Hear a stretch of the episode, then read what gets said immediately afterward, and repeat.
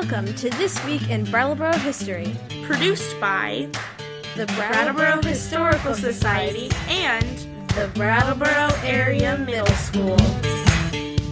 The coronavirus has caused us to shelter in our homes for the foreseeable future. One of the few reasons to leave home would be to get some outdoor exercise. Fortunately, our area is blessed with many great walking trails. This is the history that can be found along one of them.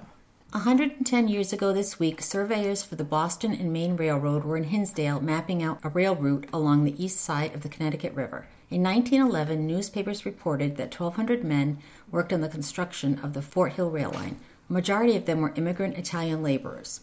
Building this section of the rail from the Ashuelot River to the east side of the Connecticut River, opposite today's Riverside Industrial Center, was dangerous and expensive.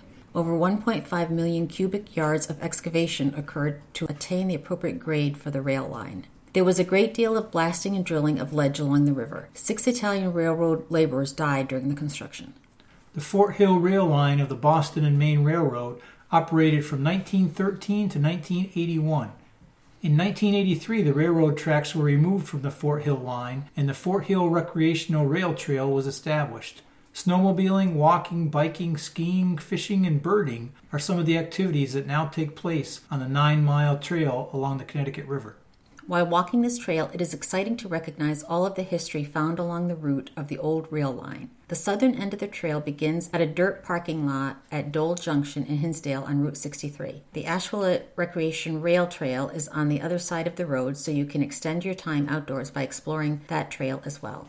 A little over a mile north on the trail is a wooden bridge over the Ashuelot River. Continuing north, you come to a large bend in the trail that follows the contour of the Connecticut River. An old path on the left leads to the namesake of the Fort Hill Trail, the location of an Abenaki fortified settlement from the 1660s. Also, an access road leads to the Vernon Dam, which was built in the early 1900s. Continuing north along the trail, you experience the amount of excavation and filling needed to be done to create the proper grade for the railroad. Walls of land on either side rise up from the trail and give way to a causeway that is accessible from Prospect Street off Route 119. This is a popular place for fishing and access to the setbacks along the Connecticut River caused by the Vernon Dam. The trail gets a little narrower here as you can look across the river and see the remains of the Vermont Yankee Nuclear Power Station that began operating in 1972.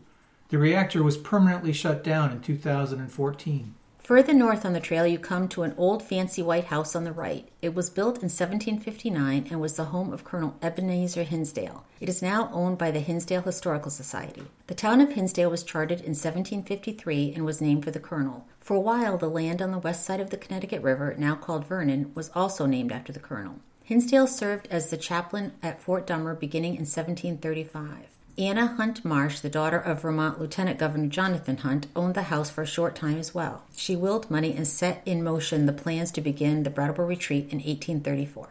Back in 1742, Hinsdale built a blockhouse along the Ash Swamp Brook, where it now enters into the Connecticut River. You can find a marker for the fort along a path on the left side of the trail. The Hinsdale Fort was built to house a local garrison of soldiers to complement the military force at Fort Dummer across the river.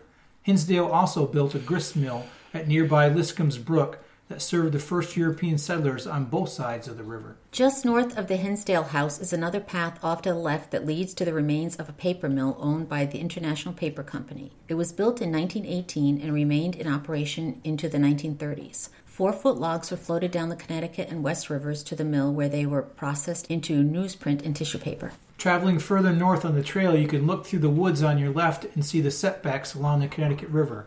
It is along here that a bald eagle's nest has been established, and you can witness the eagles soaring overhead. By the 1960s, humans had almost wiped out bald eagles with DDT and other pesticides. It's nice to know the eagles have returned to our area. Continuing north on the right side of the trail, you can see the outline of the Fort Dummer ferry path. This path was established in 1724 when the fort was built across the river. The rail bed has split the faded path in two, and it is impossible to find the path leading to the river. The path going east from the trail can be located, and it leads up to Route 119. Across the road from 119, on the hill at the beginning of Old Brattleboro Road, is the Fort Dummer Cemetery. You will find the first European settlers of the area buried there. Not too much further north, as you look through the woods to the left, you will see the location of Fort Dummer, the first permanent European settlement in the area. Across the river from the Fort Hill Recreational Trail is a spot where Europeans first established a foothold in what would later become Vermont.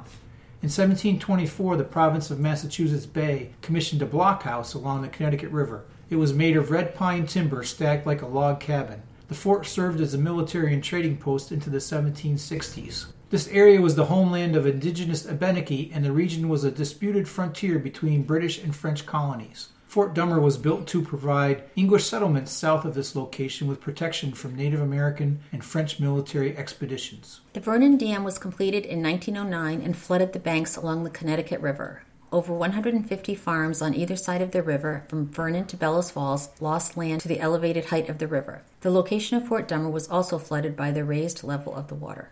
By this time, the trail has narrowed down to a thin path, and looking again across the river to the west, you can see a large yellow building that is now Riverside Industrial Center. That location was involved in manufacturing since 1900 when the Snowflake Canning Company began operations. The canning company owned the factory space until Dummerston Granite took over and built its large granite shed in 1922. Dummerston Granite operated there until 1942. In 1944, Energene bought the plant and reconfigured it. Energene operated until 1960. In 1960, a Canadian paper company took over the location and expanded the operation again. Irving Paper took over in 1972 and sold to Georgia Pacific in 1987. Georgia Pacific operated the plant until 2001 when it was sold to SCA, a Swiss company that shut the paper mill down in 2003. A little further north on the trail, you come to the end of the walk through history at the Boston and Maine Railroad Bridge. This bridge has not been maintained since the 1980s, so it is unsafe to cross.